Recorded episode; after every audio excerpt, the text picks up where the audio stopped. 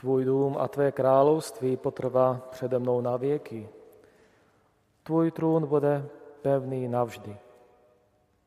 Takhle slyšíme dnes v knize, v druhé knize Samuelové, drazí bratři a sestry, když Bůh promlouvá skrze Nátana k Davidovi.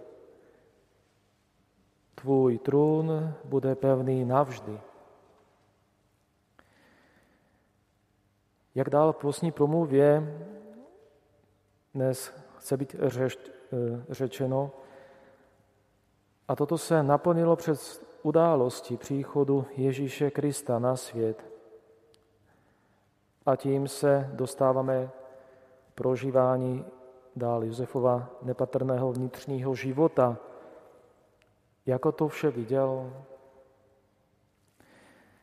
Na své životní cestě, která byla putováním ve víře, zůstal Josef až do konce věrný Boží výzvě, tak jako Maria.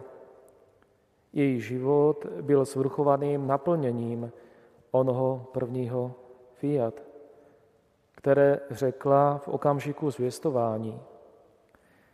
Josef naproti tomu v momentě svého zvěstování neřekl žádné slovo a jednoduše udělal, jak mu anděl páně přikázal.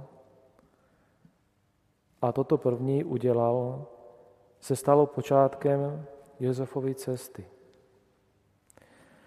V průběhu celé té cesty nezaznamenávají evangelia žádné slovo, které řekl, ale jeho mlčení má svou zvláštní výmluvnost, přes které můžeme pochopit pravdivost toho, co o něm je napsáno v písmu svatém. Byl to muž spravedlivý. I dnešní, dnešní preface o svatém Josefovi se o tom zmiňuje. Muž spravedlivý. Je třeba této pravdě rozumět, neboť obsahuje jedno z nejdůležitějších svědectví o muži a jeho povolání. Spravedlivý muž z Nazareta má především jasné charakteristiky manžela. Evangelista mluví o Marii jako o panně zasnoubené muži jménem Josef. Obraz manžela a manželky i u Josefa a Marii podle zvyklostí dědictví izraelského národa měl i jich snětek dvě etapy. Nejdříve bylo uzavíráno pravé manželství ve smyslu právním a teprve po určitém čase manžel uvedl manželku do svého domu. Josef byl tedy manželem Marie ještě dříve, než s ní začal bydlet. Maria si přesto uchovávala vnitřní touhu úplně se darovat výlučně Bohu. Můžeme se ptát, jak byla tato touha slučitelná s manželstvím? Odpověď dává jedině další vývoj spásonostných událostí. Zvěstování Maria říká své fiat a tak úplně se dává Bohu. Materství moci Ducha Svatého. Marijino rozhodnutí je forma sebedarování, kterou Bůh sám očekává od Pány zasnoubené Josefovi.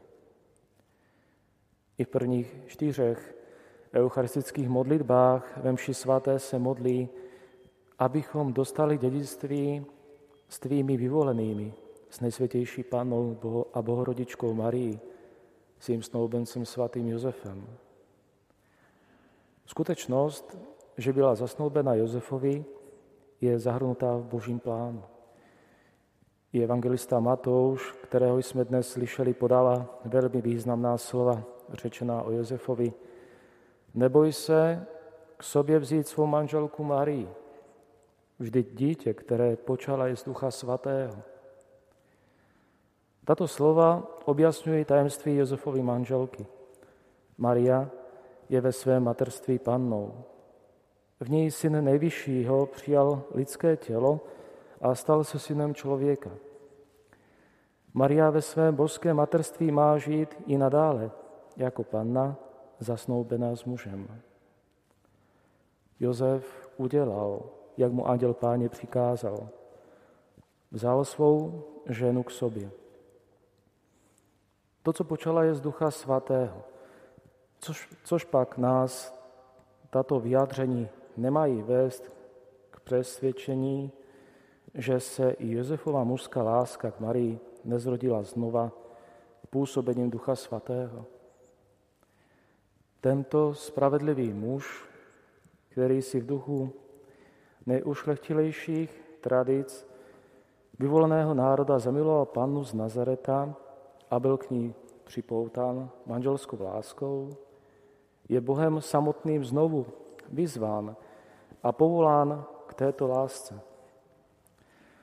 Což pak si nemáme myslet o této boží lásce, vylité do lidského srdce Duchem Svatým, že formuje do dokonalosti každou lidskou lásku. Utváří ovšem jedinečným způsobem manželskou láskou muže a ženy. Prohlubuje v ní všecko to, co je lidsky důstojné a krásné, co nese charakteristické znaky, známky výlučného sebedarování, úmluvy osob a autentického společenství podle vzoru trojičního tajemství.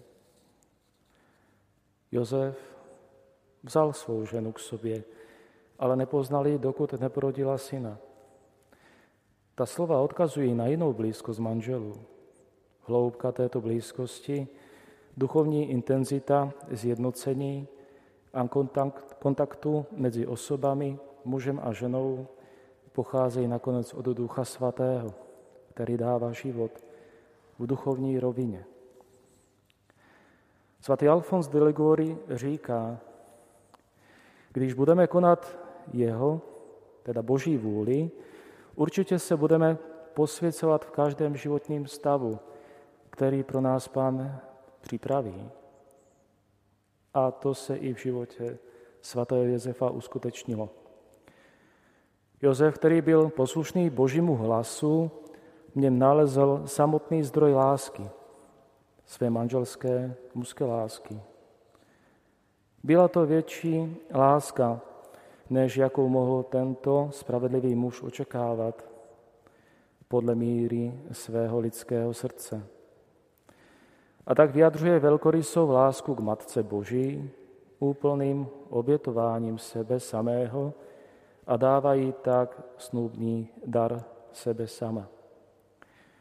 I když byl odhodlán zůstat ve skrytosti, aby nebyl překážkou božímu plánu, který se v ní uskutečňoval, Josef splnil výslovný andělů příkaz.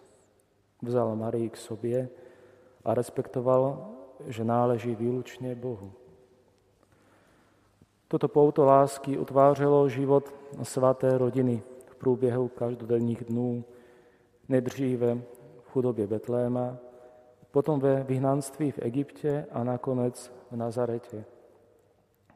Jozef jenž jde za světlem Ducha Svatého, které se uděluje člověku skrze víru, přijal rovněž od počátku poslušnosti víry svoje lidské odcovství ve vztahu k Ježíšovi.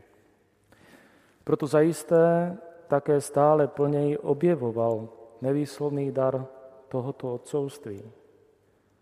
Otcovství v rodině, svatá rodina. Církev má svatou rodinu v hluboké úctě a dává ji všem rodinám za vzor. Každodenním projevem této lásky je v životě svaté rodiny nazarecké práce. Texty Evangelii upřesňují druh zaměstnání, kterým se Josef snažil zajistit rodině existenci. Tesař. Toto prosté slovo představuje celou řadu roků Josefova života. I když Ježíš jako 12-letý kluk po události v Jeruzalémském chrámě, kdy ho rodiče z bolesti hledali, vydal se s nimi na zpáteční cestu, šel do Nazareta a poslouchal je. Ježíšovu poslušnost v nazareckém domě je třeba chápat také jako účast na Josefově práci – ten, o kterém se říkalo, že je syn tesařův, se učil práci od svého otce. Jestliže je nazarecká rodina v řádu spásy a svátosti příkladem a vzorem pro lidské rodiny, pak je jim analogicky Ježíšova práce po boku Josefa Tesaře. V naší době je církev zvlášť zdůraznila liturgickou památku svatého Josefa Dělníka slavnou 1. května. Důležitou úlohou v procesu Ježíšova lidského růstu v moudrosti, věku i milosti měla cnost pracovitosti. Nejenže, pra, nejenže je práce dobrem pro člověka, již přetváří přírodu, ale dokonce umožňuje člověku jistým způsobem více se stávat člověkem.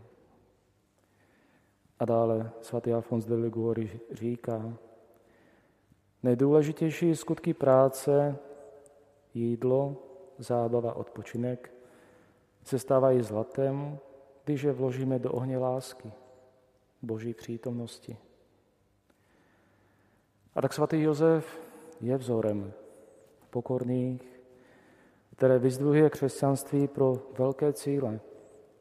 On je důkazem, že není třeba dělat velké věci, aby byl někdo dobrým a věrohodným následovníkem Kristovým, ale stačí mít obyčejné, lidské, prosté, ale opravdové a rizicnosti. Otevřené srdce na naslouchání svého okolí. A tak nyní poprosme rovněž znova modlitbě svatého Josefa. Buď pozdraven ochránce vykupitele a snoubenče Pany Marie. Tobě svěřil Bůh svého syna. Tebe vložila Maria svou důvěru. S tebou se Kristus stal člověkem. O svatý Josefe, buď otcem i nám a ved nás cestou života. Vyprozná milost milosrdenství a odvahu a ochrana nás před každým zlem. Amen.